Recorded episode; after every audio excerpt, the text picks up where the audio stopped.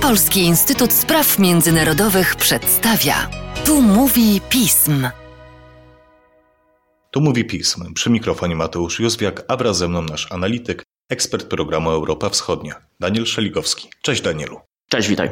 Czwartek 23 września Ukraińska Rada Najwyższa uchwaliła tzw. Tak ustawę o oligarchach. Zakłada ona, że osoby znajdujące się w rejestrze nie będą m.in. mogły finansować partii politycznych. Budzi to wiele pytań i wątpliwości odnośnie efektów, jakie może ze sobą nieść. Czy ustawa przygotowana przez prezydenta Ukrainy Wołodymira Zełęńskiego to faktycznie pierwszy realny krok do zwalczenia tego zjawiska?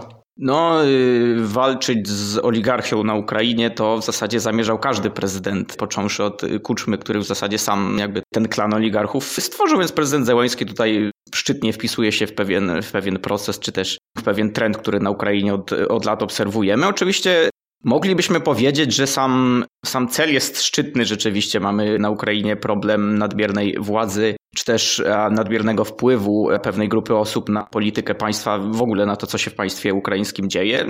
Oligarchia, czy zjawisko znane wszak od wieków, a władza skupiona dla pewnej bardzo wąskiej grupy osób. Natomiast oczywiście, jeżeli już pominiemy ten y, szczytny cel, no to środki, które podjęto, aby ten cel osiągnąć, są dość, powiedzielibyśmy, irracjonalne. Mianowicie prezydent Zełenski w zasadzie arbitralnie będzie wyznaczał, kto takim y, oligarchą jest lub nim nie jest, czy, czy też może y, y, takim oligarchą zostać. No, a w związku z tym tak naprawdę będziemy mieli do czynienia, jak to najczęściej e, w warunkach ukraińskich bywa, z selektywnym wymiarem sprawiedliwości i, i tak naprawdę ja bym traktował tą ustawę jako taką pałkę, którą będzie można używać przeciwko y, opozycji, przeciwko biznesmenom, czy też wpływowym politykom, którym akurat w danym momencie jest nie po drodze z władzą.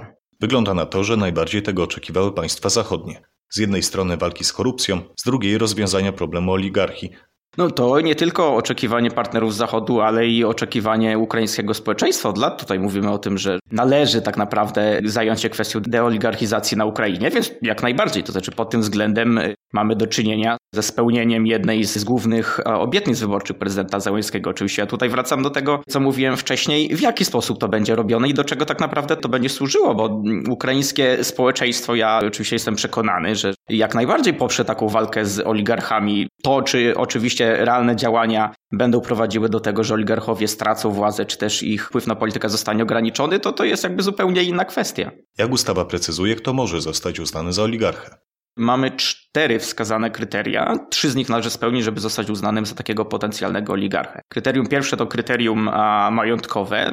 To jest obecnie około 80 kilku milionów dolarów, co jak na warunki ukraińskie tak naprawdę nie jest kwotą, która by rzucała na kolana. Kryterium drugie to kryterium udziału w życiu politycznym. Należy brać aktywny udział w życiu politycznym, zajmować jakieś eksponowane stanowiska, czy też być osobą bliską do takich na przykład urzędników państwowych, czy też ministrów.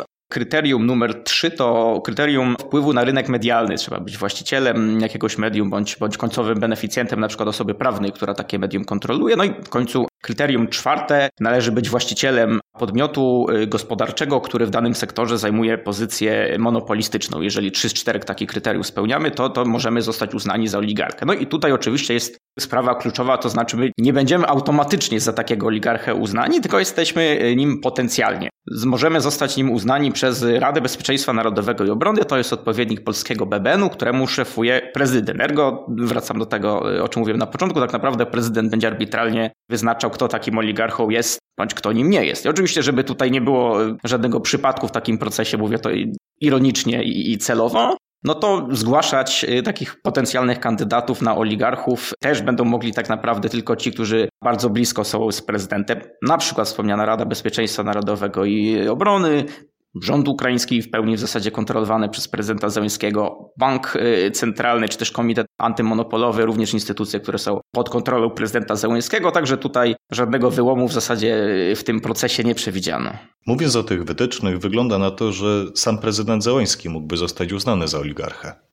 Myślę, że potencjalnie mógłby być, gdyby do tej ustawy wprowadzić tak naprawdę y, niewielkie zmiany. Znaczy, no prezydent Załański oczywiście wypracował sobie pewien y, instrument, który będzie mu pomagał teraz w walce. Myślę, że można to śmiało powiedzieć z opozycją, no ale gdyby on tę walkę przegrał i gdyby kolejne wybory prezydenckie sprawiły, że na przykład do władzy ponownie y, dojdzie Petro Poroszenko, to na przykład modyfikując w niewielkim stopniu kryterium wpływu na rynek medialny, czy też y, kryterium odnośnie monopolu w danym sektorze gospodarki, to pewnie doszlibyśmy do wniosku, że prezydent Zełenski jednak ma ten wpływ na rynek medialny i to zapewne większy niż niektórzy regionalni baronowie medialni, a i również jego kwartał 95 czy nie zajmuje monopolistycznej pozycji na rynku medialnym. No, może jeszcze nie, ale tak naprawdę, tak jak mówię, przy odpowiednim zmodyfikowaniu kryteriów pewnie też bylibyśmy w stanie tego dowieść. Danielu, a twoim zdaniem kto jeszcze mógłby znaleźć się na tej liście? No, myślę, że ekipa Zełęńskiego śmiało mogłaby wziąć na sztandary takie słynne kiedyś w Polsce powiedzenie, kto nie z mieciem, tego z mieciem.